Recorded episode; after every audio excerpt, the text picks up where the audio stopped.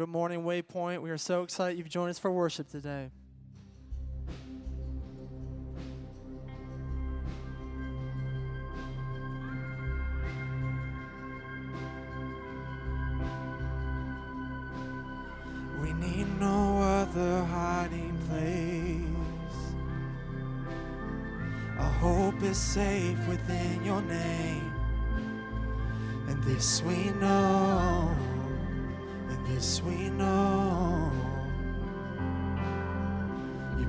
Promised never to forsake.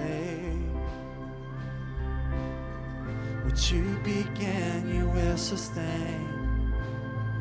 And this we know, and this we know. That I will call upon the Lord, for he alone is strong enough to save. Rise, your shackles are no more, for Jesus Christ has broken every chain.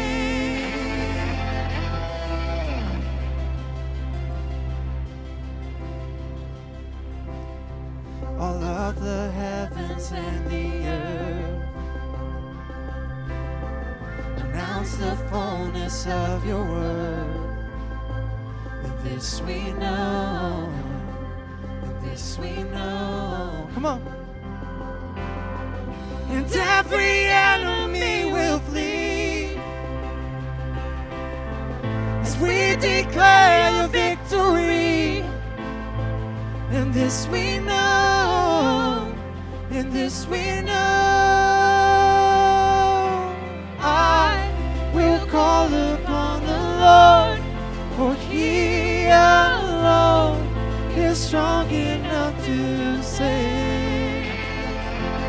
Rise, your shackles are no more, for Jesus Christ has broken every chain. I will call upon the Lord, for he alone is strong enough to save. Rise, your shackles are no more, for Jesus Christ has broken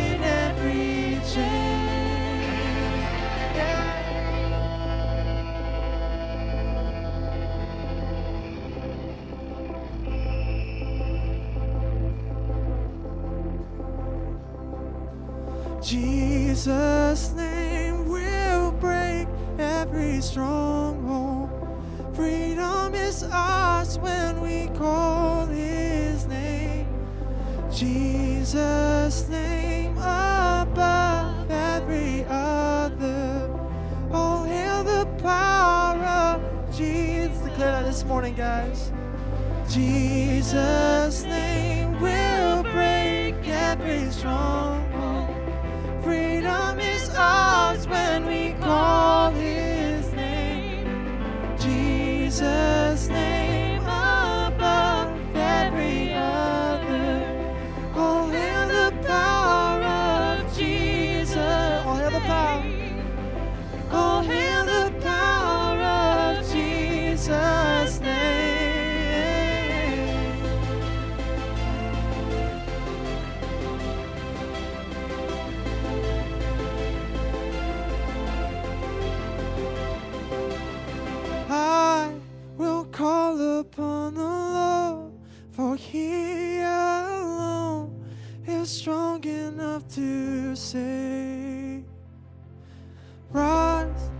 shackles are no more, for Jesus Christ has broken every chain.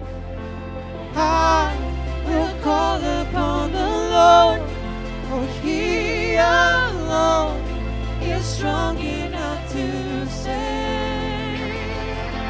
Rise, your shackles are no more, for Jesus Christ has broken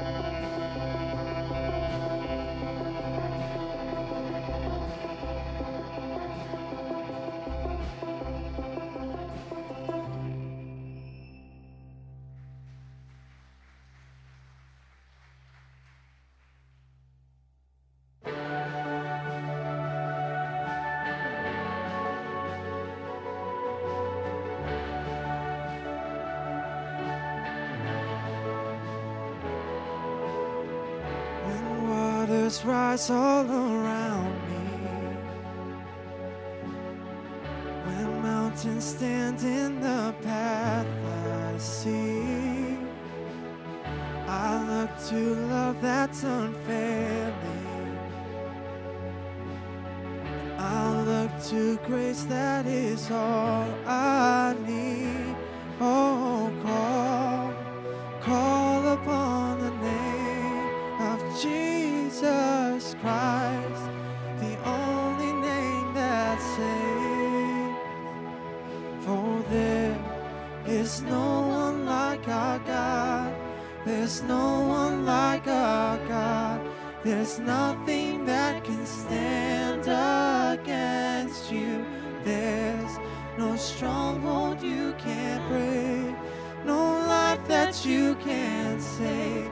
Our God, you never fail.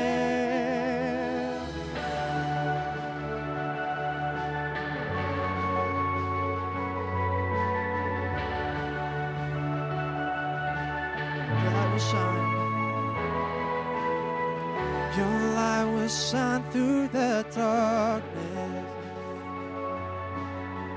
Your word will calm every crashing wave. My hope it lies in your promise. My faith it stands on the empty grave. Oh,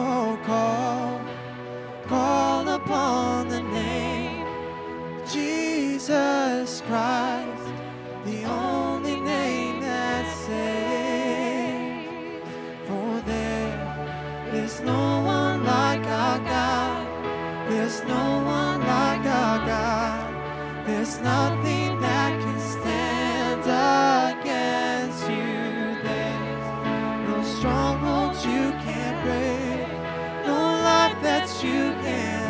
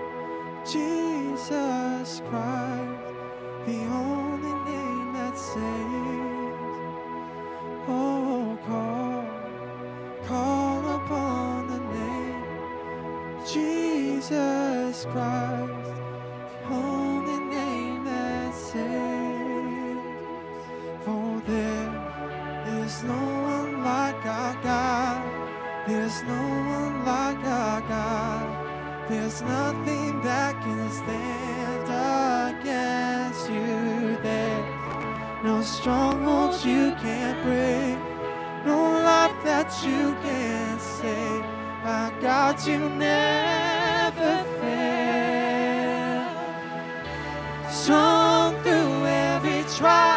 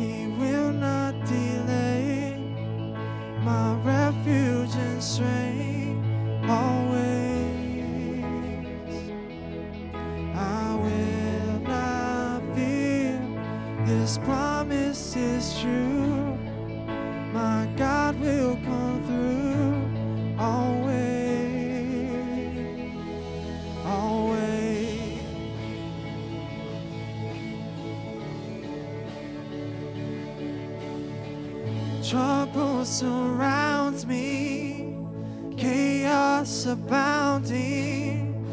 My soul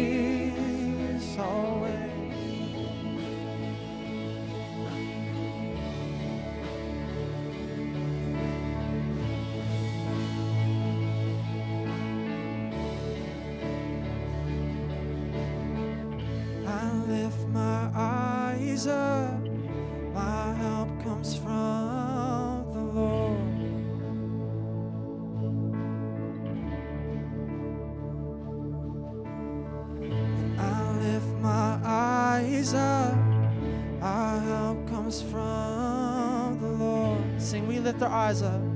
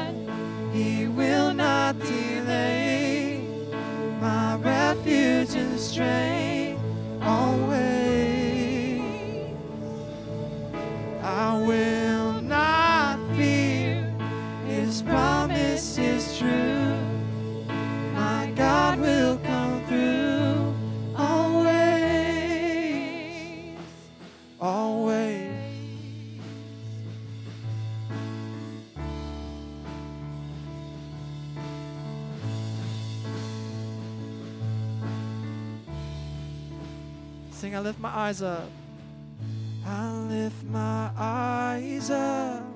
My help comes from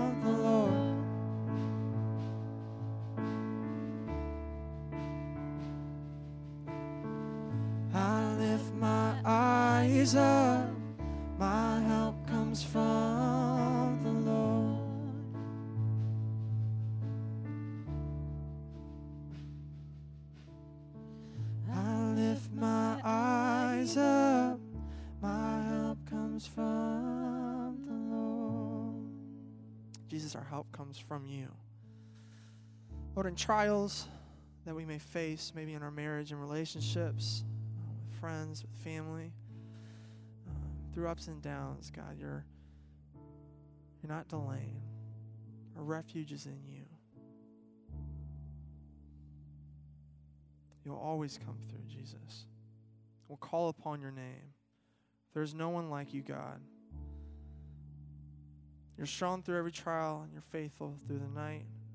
God, you'll never fail. You're the anchor through the flood. You keep holding on. We know you'll never fail, Jesus. Bless Blair as he comes up. Lord, speak through him. Use him as the vessel that he is, God. And be in this room, Holy Spirit.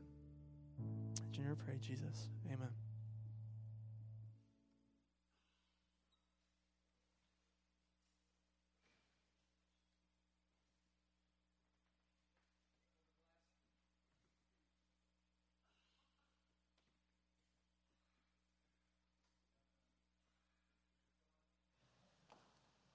I'm good now. I normally remember to turn it on, but I'm old.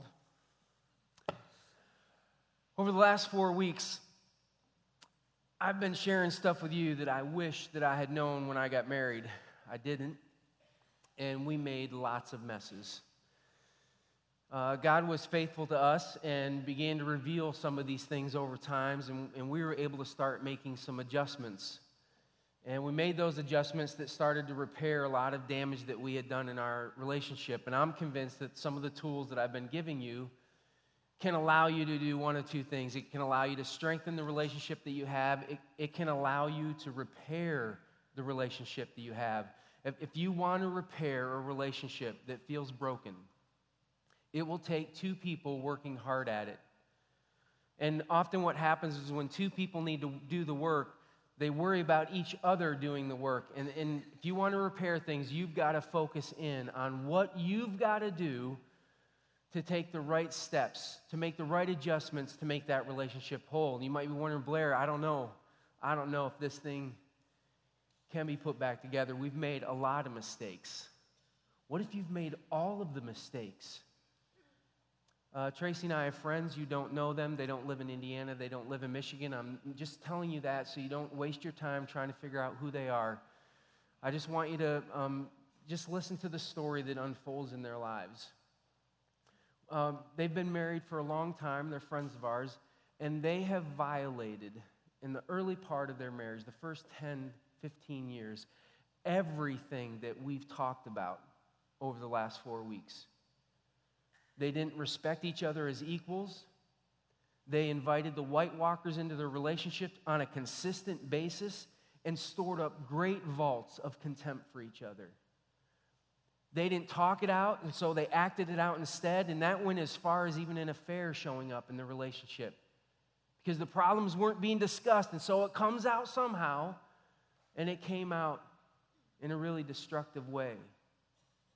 They didn't take responsibility for the wrong that they brought in, and they didn't take responsibility for their responses to the wrongs that were brought into that relationship. And we just sat back and watched this thing. We felt kind of helpless. And you're like, why didn't you get involved? They went to counselors, but they would go to a counselor until the counselor would say something they didn't like to hear, and then they wouldn't go back to them. They would go looking for somebody else. So many times they went to a counselor once because the counselor pretty quickly saw that there were problems and started kind of telling them, hey, there's some things you need to pay attention to. And they're like, we're out. See, I was always convinced that they could repair that relationship, but it would take two people working hard to do that. And although Tracy and I didn't have a lot of the right ideas, and we were making as many mistakes as they were. We were storing up all kinds of contempt, all kinds of problems in our relationship, too. We made one decision that was right. We decided that we would work at this thing that maybe 10 years from now it could be good, maybe 25 years from now it could be great, but we were going to do the hard work and see if we could get somewhere of value. You, you could hear points along the path where they had chosen to do some work. They had gone to classes together. They had started to figure out when the thing would go bad and we're not spending time with each other or we're too busy. And they, they had done the hard work. And it's going to continue to be some work. Now, if you do the work to strengthen your relationship, that's going to be good. But you can also wait until it hits the ropes. It, it's harder when it does that. But even after it hits the ropes, if you decide, both of you decide to work at it, something great can happen. So, this couple that we know, about 18 months ago, they, they've years of pent up, horrible kind of stuff that they've done to each other they decide that they're going to repair their relationship. And, and some stuff changes. They actually go to a counselor and they stay. They start accepting responsibility for the wrongs that they'd done. They start accepting responsibility for the responses that they had in that relationship. And they started doing the hard work. Now, after all of that time, you would expect that it's not going to be easy to turn. You've spent years getting this thing going in one direction. It's like a, an ocean liner, and you decide to turn that. It's going to be a long process. But a year in, and things were going well. They were starting to communicate to each other again. They were, they were doing the work. And then this summer rolled around, and they started hitting some bumps, which again, you would expect if you've had years of habit, that you're going to expect some bumps along the journey. But as they started kind of telling us what some of the bumps were, we, we got uncomfortable because these were, these were bumps that they hadn't had in such a significant way in their relationship before. One of them was that I think it had led to a lot of problems, but the other two were different. And, and they were serious. And, and as the summer unfolded, those two things got worse and worse. And the third one just never showed up. And two weeks ago, we got a text from one of the, one of the people that said, I filed for divorce. I'm letting them know Friday. I'm signing it a week later. We're going to tell the kids I'm done. I can't do this anymore.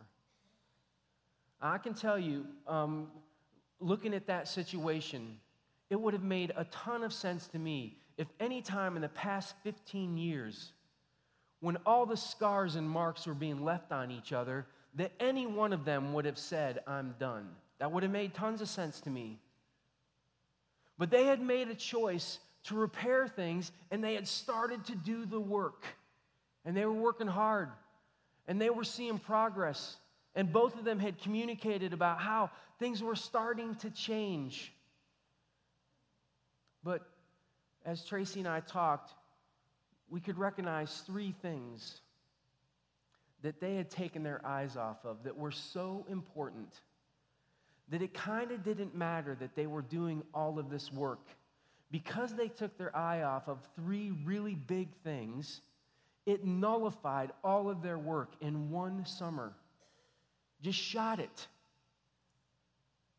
And they ended up where they were at. Now, we've been doing a series called Game of Thrones His versus Her. And we've been trying to figure out what it would take for it to be him and her, not his versus her. And so we've been looking at some um, different tools that you could put in your bag, and we've been using the Game of Thrones. We've been using kind of key phrases out of that series not endorsing it, but it's so much in the culture. We thought, man, if you hear those, maybe you'll think of what we've talked about instead. That would be great. White Walkers is out there, winter is coming, um, the Iron Throne, all of that kind of stuff is in our culture right now. But we've kind of run out of um, Game of Thrones material. There's a phrase that they use, brace yourselves, that um, in the series that probably will never become super popular, but that's what I want to talk about today. I want to talk about these three things that you should use to brace your relationship. In fact, I'm convinced, this is how strongly I feel about it. You could do all of the hard work in all of these other areas that we talked about. And if you miss these three things, all of that hard work could be worthless. I think it will be worthless.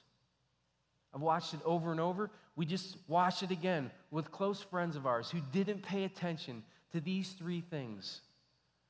So that's what I want to do. I want to talk to you about three big ideas that have to be in place for when you do the hard work for it to pay off. Okay? So let's start with number one. Number one is just this simple you need to offer real forgiveness to each other. We've been spending a lot of time in Ephesians chapter 5 because Paul uses marriage as an illustration for what sacrificial love is. He's talking to the church about being a community that has sacrificial love, and so he uses marriage as that example. And so in, in Ephesians chapter 5, he highlights that, and we've gone there and said, listen, these are the keys. He kind of talks about them. But before that, in Ephesians chapter 4 and in verses 1 through uh, 20, in chapter 5, he's giving a lot of great advice. And one of those pieces of advice happens in verse 32. It's the last verse of chapter 4, and it says this Be kind and compassionate to one another, forgiving each other, which makes a ton of sense. If you've married somebody different than you, and it's going to be hard and difficult at times, if you're not kind and compassionate to them, if you can't offer forgiveness to them, the relationship is going to be in trouble. But I want you to see where the bar gets set for this. This is where it gets rough. This is the last part of the verse. As in Christ, God forgave you. See, it looks like what Paul's suggesting here is that we have the capability to forgive like God does. And for a lot of us, we hear that and we're like, man, I don't know. Now, I, I probably could do a whole series on this subject, and we don't have time to do that. I'm just, I'm just going to pick up this little piece and try to give you some insight on it with how God views forgiveness. And then see if you can operate your forgiveness the way God chooses to do it. In Isaiah chapter 46, verse 25, God speaking, he's being quoted here, and this is what he says about this idea of forgiveness I, even I am he who blots out your transgressions for my own sake. Wow, that's amazing. We've got to come back to that. That's pretty incredible if you think about it. But this is how the verse ends and remembers your sins no more. Even I remembers your sins no more. Now, a lot of people have read this verse and other verses and what they have concluded is that what this means is that God forgets your sins. Like when you do something wrong against God, it leaves his mind and he never is able to remember it again. He forgets it. And then we think about us. And we think about the wrongs that have been done to us, the hurts that people have done. And what's the chance that you're going to forget that? Not going to happen. It's not going to happen. And so when you start asking me to forgive like God forgives, I look at that and I think, it's not even possible. I'm off the hook because I'm going to remember this. I, I can't forget this. But the, the scripture doesn't say that God forgets, it says that He remembers your sin no more. He chooses not to nurse that thing. He chooses not to feed that thought. He chooses not to bring that back up into the relationship to do harm. He's making a choice not to make it a focus that he has. And did you see why he made that choice? It's kind of incredible. He says, He blots out your transgressions for my own sake. Why? Why? because he doesn't want that to cloud up his character. Do you know why we have such a hard time really honestly offering forgiveness? And it's kind of weird. We have, we, we have a hard time offering forgiveness to people who have really hurt us. And often our spouses are so close to us, they leave deep marks. And to offer them forgiveness just seems like the impossible to do. I can't forget it. And you don't want to forget it because you're afraid that if you forgive them, the consequences will go away and they won't experience any. You think that I've got to be mad and take it out on them for them to fully feel the consequences for what they've done wrong. But here's the truth when God forgives, were there not still consequences in place, did Jesus still not have to die? See, the consequences are still there no matter what. The consequences are still the, uh, a harmed relationship that have to be repaired. It's still guilt on that person's part. All of that is still have to be repaired. That has nothing to do with your choosing to give forgiveness. In fact, if you understand the primary the primary reason you would give forgiveness is to be like God, in that you do it to clean out your own soul. You do it to remove angerness from you so it doesn't shape the way you are. You do it to remove bitterness out of you. You do it to remove a sense of entitlement. What do I mean by that? Do you know how many couples that I've talked to where somebody did something horribly wrong? Let's use a big one. Somebody, somebody had an affair, and the other person was so angry about that, they, they would say stuff like this I should go have an affair to make them pay. I'm entitled to this, was the thinking that they had. I'm entitled to hurt them back the way they hurt me. And that comes from a sense of, I can't forgive you because you might be off the hook. And it misses that I've got to clean up my own soul in this. Because if I'm not careful, I will drag this through the mud. This couple that we know, they had made it a year into their turnaround story and things were going well. And then this summer, one of, one of the people in that relationship decided to reach all the way back, like in, into ancient history, and drag all of that stuff forward again. And the one person was saying, I don't know what I have to do. I don't know what I have to do to put it in the past. I, it feels like this relationship will have this as a centerpiece of our conversations for the rest of my life. And I'm not sure I want to live that way. I'm not sure I can live that way. And the anger and contempt were just being unloaded again. Now, now this gets complicated. See, what can happen is we can we can repeat our action over and over and over again and, and just demand forgiveness. And what we don't understand is when you string together your actions, it is one. It's one. And so if you're a repeater, like you keep repeat hurting, you have got to stop. You've got to stop if that relationship's going to have any chance of healing. But here's the bad news for you if you have to be on the forgiving side of that. When they stop, your forgiveness has to go back and cover the whole string of things. And if you don't, you'll drag that into the relationship and harm this thing. And it will harm you at your core as well.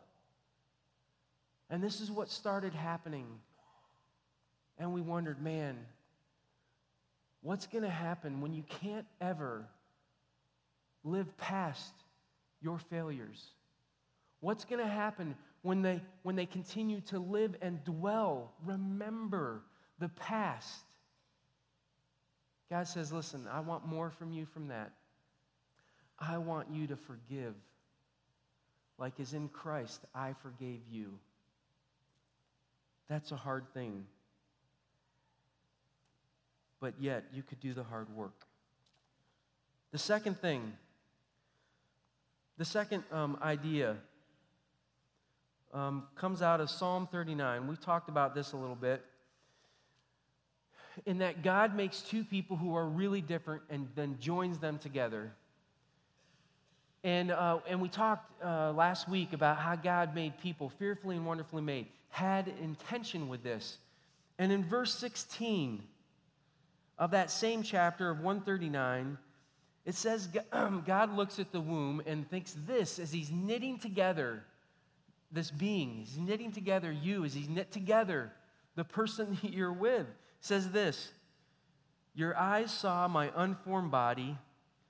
All the days ordained for me were written in your book before one of them came to be. What, what's being communicated here is that God had a purpose for how he put that person together. He knit them together on purpose, with a purpose. He looked forward and said, Look, these are the things that they could do with their life because of how I've put them together. This is a gift I've given to them and to the world. Why, why do you think God hates sin so much? See, one of the reasons that I think we just don't understand, one of the reasons God hates sin, when, when some crazy terrorist breaks out a window in a skyscraper and rains down bullets on a group of people, one of the reasons God hates that kind of evil is because people are robbed of the purpose that God always had for them. God had in mind that they would touch the world in a certain way. And when their lives are taken away by something that's evil and wrong, He hates it. Which, which makes you think, well, then why doesn't He stop it? Why didn't He show up and do something about that? Because He gave us our freedom. He gave us our freedom to do that sort of thing. And it breaks His heart when we use it wrong, but we've all used it wrong in some way. We've used this freedom to choose to follow after God's ways or not in unhealthy ways. And when we do that, we leave marks. But, but here's the thing God places these purposes that He wants for you to accomplish at the core of who you are. And sometimes those are stirred. And you feel a sense of, I care about this, but I don't know why. And when you start to do it, it gives you a sense of fulfillment. And it's different for different people. What, what is there? That's God's hand on your life that has placed something in you to do that's bigger than you.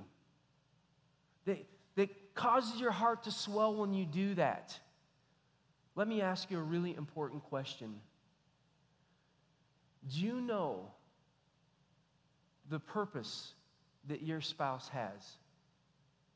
Do you know the dreams that God's placed in them to want to accomplish? Maybe it's a role. Maybe it's a certain character that they want to develop right now. Maybe it's a specific job that they want to have. But there's something there that God placed in them. He did this a long time ago in the womb. He had a purpose for them. Do you know their purpose?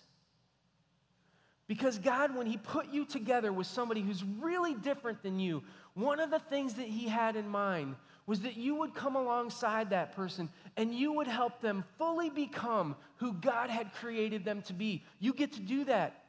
It's a huge, it's a huge part of your purpose. But I don't know how many people that I've talked to that know the dreams of their friends and have no idea the dreams of their spouse. None. Don't know what God has placed in them to care about deeply, that when they talk about, their heart beats a little faster and they care about that sort of thing. This summer, one of the two uh, in that couple that we know had been uh, messing around with something for a year, had, uh, had kind of a hobby on the side. And it gave them a lot of fulfillment and this summer, it turned um, from a little hobby into a small business. And, and because um, God had kind of put a flutter in their heart about that, the small business took off. I mean, they had a lot of passion about it, and it took off. And the year leading up to this, they had had, they'd had another hobby that they had done that the other spouse refused to take part of. And they had now started to go and be a part of that. And we are like, this is good. This is good. They're starting to actually join in each other's purposes. But this business started.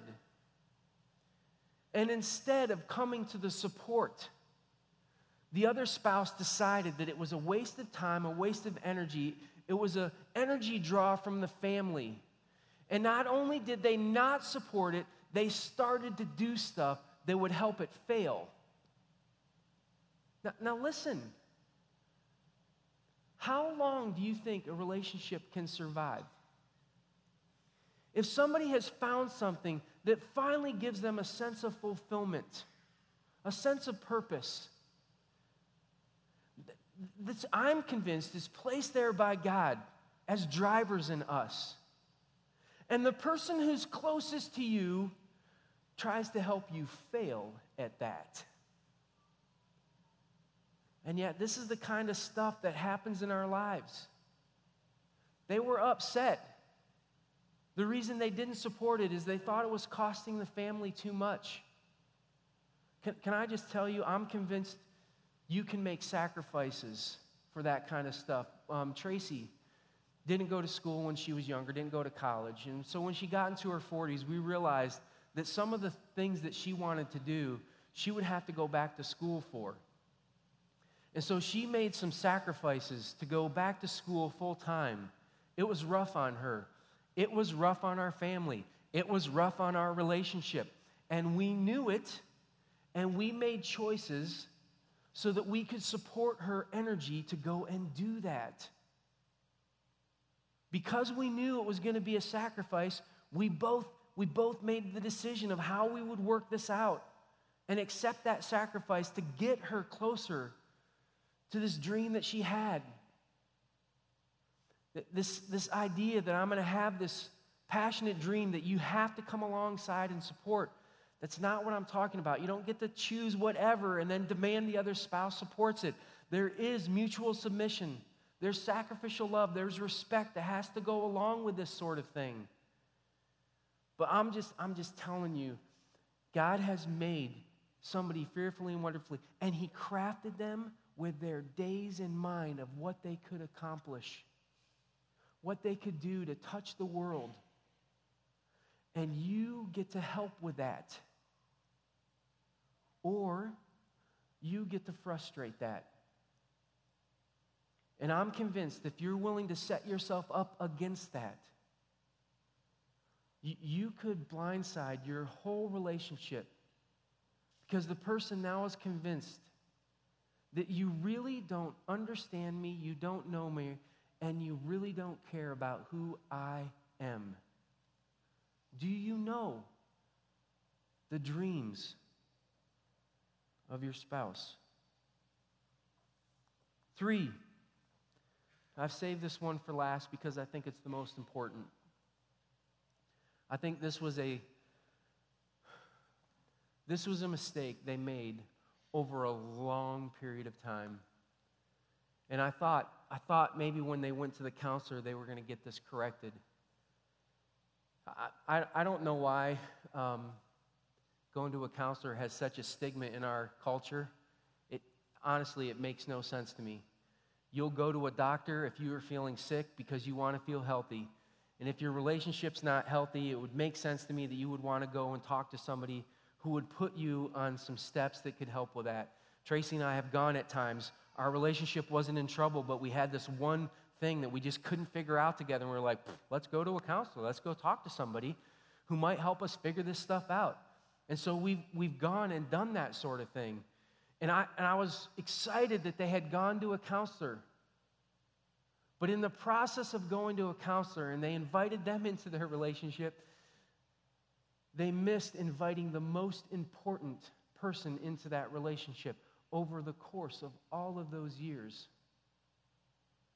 Not once did we hear where they invited God to be a central part of repairing the stuff that they were doing. marriage is a covenant. It's a commitment between God and me with how I'll, I'll treat her. And it's a commitment between my wife and God by how she'll treat me. And when you invite God into the center of that relationship and you decide, I want to honor God by the way I'm choosing to live, it affects how He comforts, convicts, and counsels you for this relationship. Absolutely. And so your desire to honor God shapes that thing. I've, I've always loved this verse. Uh, I want to take you to Ecclesiastes um, chapter 12. Uh, this is verse 13. This is at the time, the wisest person that we'd ever known wrote this. Now, all has been heard. He's been reviewing life and how to live it and how you get value out of it. I've heard it all. Here's the conclusion of the matter fear God, keep his commandments, for this is the whole duty of mankind. Fear God, keep his commandments is the whole duty of mankind. But if God's not a part of your relationship to respect, if the Spirit of God isn't a part of your relationship that says, you shouldn't have said that, you need to, you need to find a way to fix this. You need to really seek forgiveness for that kind of comment. If that's not there, you'll do what you want, how you want, when you want. And you will cause harm in each other's lives over and over and over again. See, when the Holy Spirit's a part of your relationship, when you've invited God in to be a part of that, the stuff you pray about is how we're going to fix this, how we're going to do this. You, you invite him into the presence of that relationship and you move forward. And the two of you could be broken. You could have made all the mistakes. But if you invite the great healer into that relationship and your intent on honoring God in a way, he can take two broken pieces and He can bring them together in ways that you could never do on your own. And we watched our friends make a lot of right choices, right? Start to turn the boat, had a year of good work. But because honoring God wasn't a part of the equation, there was not a sense that I really need to forgive this person there wasn't a sense that I have to care about this person that you shaped and placed in my life so that they can achieve who they were always meant to be. None of that was there. And because of it, the relationship withered on the vine, and now it's going to end. If, if you're really serious about repairing your relationship, if you're really serious about strengthening your relationship, you will invite God into middle of that relationship. You'll pray about the stuff that matters to each other. You'll find time to have spiritual conversations. You'll give the Holy Spirit access to your heart to shape you, change you, cause your thinking to be different. And because of that, because you've chosen to honor God, you'll be able to honor your vow to this other person. As you think about your choice to invite God into this relationship, I want you to listen to this song.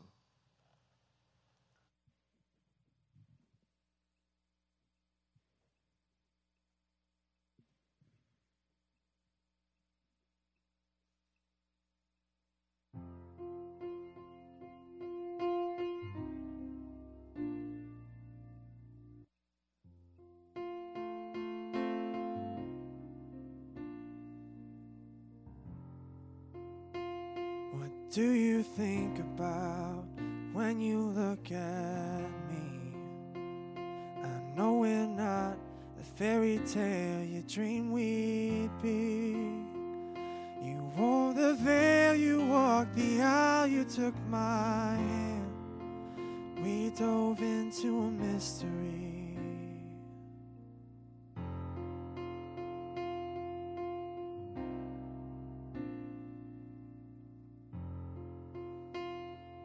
How I wish we could go back to simpler times before all our scars and all our secrets were in the light. And on this hallowed ground, we've drawn the battle lines. Will we make it through the night? It's gonna take much more than promises this time. Only God can change our minds. And maybe you and I were never meant to be complete. Could we just be broken together? If you could bring your shattered dreams and I'll bring mine, healing still be spoken and save us. The only way we'll last forever is broken together.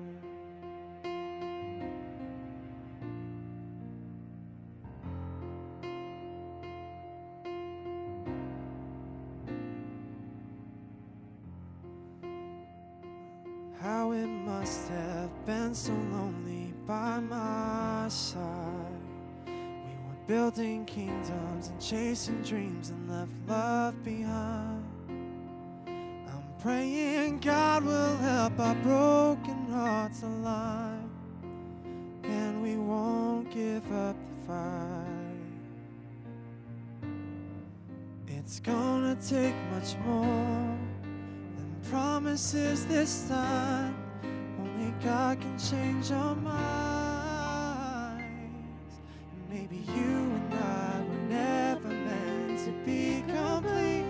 Could we just be broken together? If you could bring your shattered dreams and I'll bring mine, healing still be spoken and save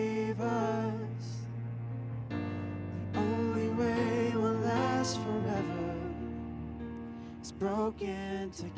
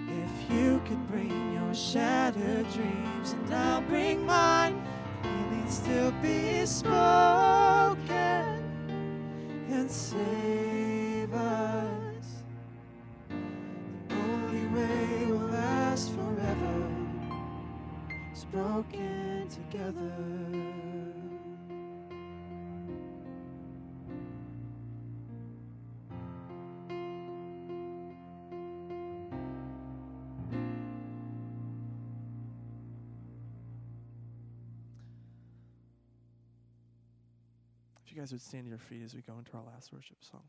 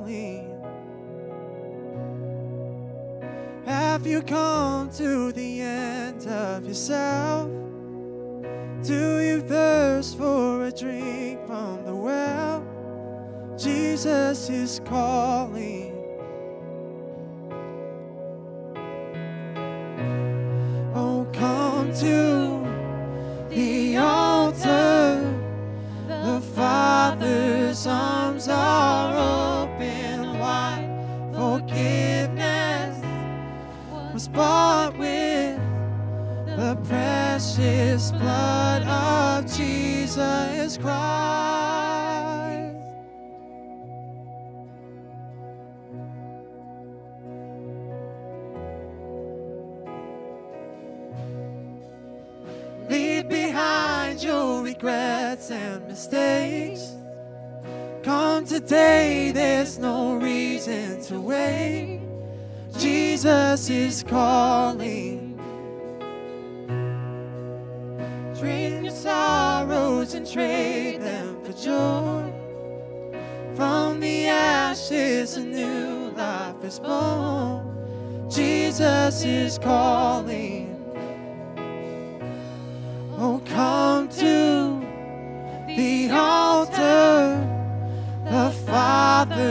Arms are open wide.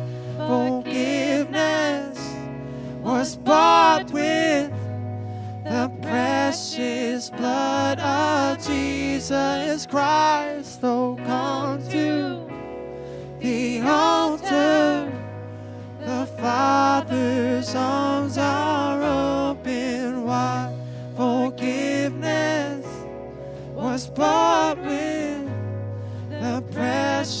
blood of Jesus Christ.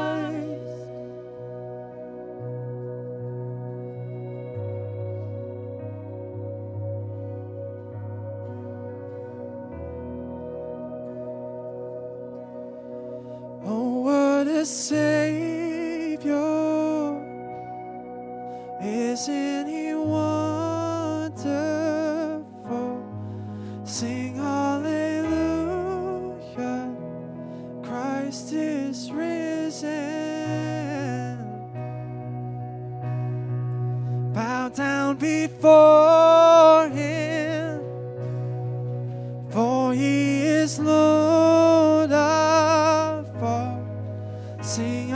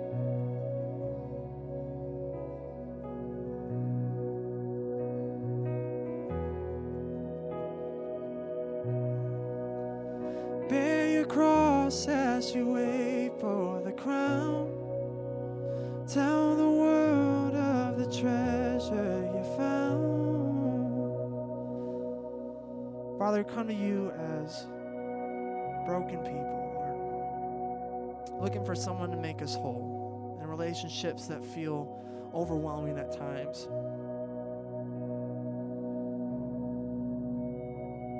We thank you so much for your willingness to dive in deep with us. I want to get down and, and dirty in the things that um, a king shouldn't have to do, but you do.